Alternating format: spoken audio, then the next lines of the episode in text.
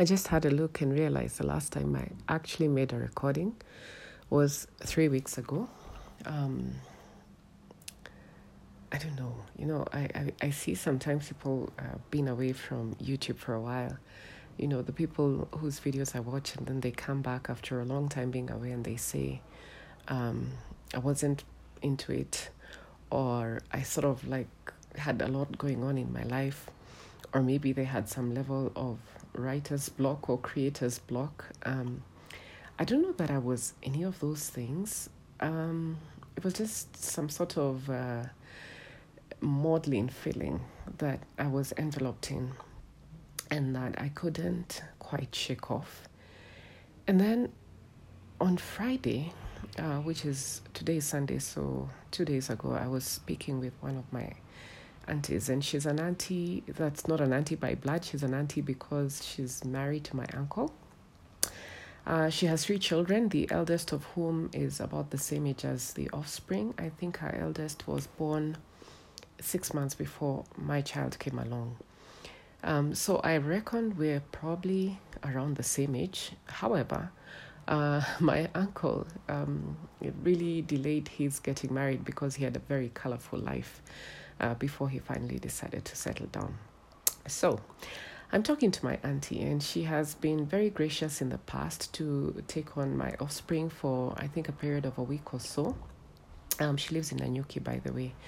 I mean, never lived. Well, they did live in Nairobi at some point in their lives, but for, I think I'd, I'd, say they've lived the majority of their married life and have had their children living in Nanyuki.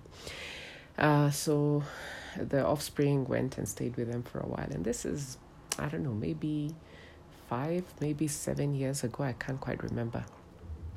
And I, you know, she she took good care of him. You know, the way when you send off your child somewhere, you always have this feeling that are they going to get treated like I would treat them, or are they going to go into an, a homestead where they're going to be treated differently because they're not part of that homestead. Anyway, let me just say I was I, I was I was happy with um, the way he, you know, was able to survive being there and come back to me and be okay.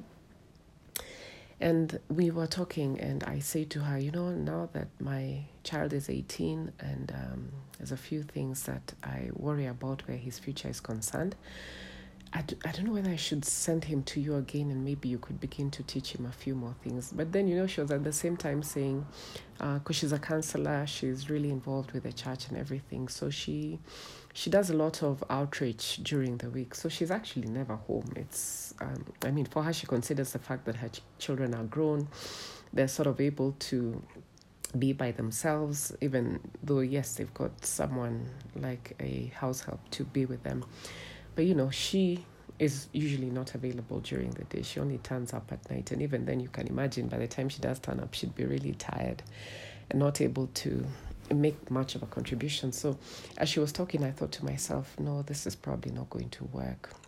And you know, after we talked, I continued to think about it into the night. And then it struck me I'm looking inwards a lot.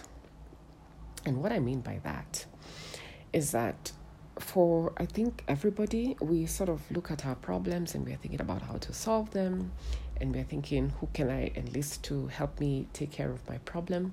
And that's looking inwards. Whereas, on the other hand, we can also look outwards in that not because we have lots of money or because we are the nicest people ever, um, but we can say, maybe somebody else has got a problem, not entirely similar to mine, but some problem um, because, you know, uh, maybe they're not able to pay school fees or they're not able to feed their child or, you know, something.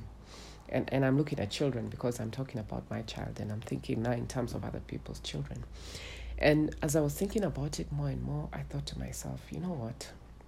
Instead of me asking her again, to sort of do me a favor. She did it once. Why can't I be the one to reciprocate first and see if that will be a help for me? So I'm not saying that. Um, let me take care of somebody's problem so that my problem can be sorted out. But then, in talking to my sister um, the following day, who had visited them um, the previous weekend, you know, she, she said to me the way they they'd been struggling because my uncle um, was in the wildlife tourism business, and of course after COVID, um, he's not really had anything substantial or steady coming in. And she was telling me the way um, things have, you know, taken a turn for the worse in that household, in that even he himself, looking at him, he's lost quite a lot of weight and he's not able to provide for his family in the way that he was able to. So they've sort of had to tighten their belts a little bit more.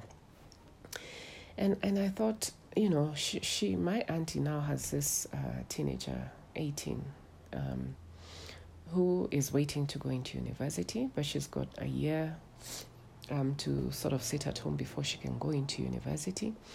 And obviously, there's no money for her to do courses or to um, sort of get a little exposure to the world before she goes into university. And, and, and I thought this would be very important for her. Why can't I be the one that takes her in um, provides her that little bit of exposure. It might not be much, yeah, because I probably don't have money to go out every weekend or, you know, to see everything that there is to see in Nairobi, you know, sort of like give her a full tour of Nairobi or whatever.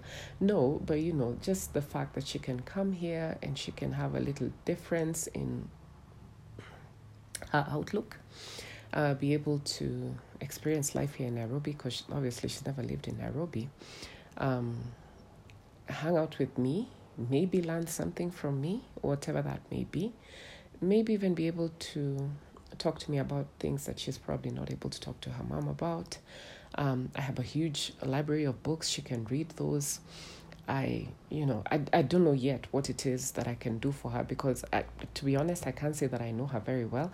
Yes, I've met her one or a few times over the years, but we've never sort of sat down to talk or had a relationship in the way that um, I have a relationship, for instance, with children of my friends.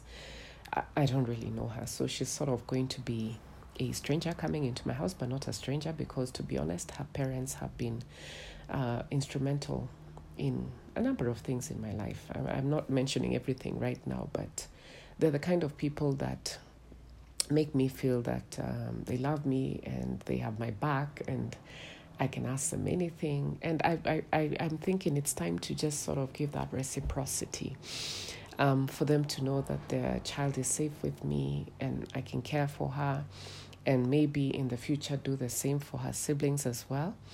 And I honestly don't know how to how this is going to go.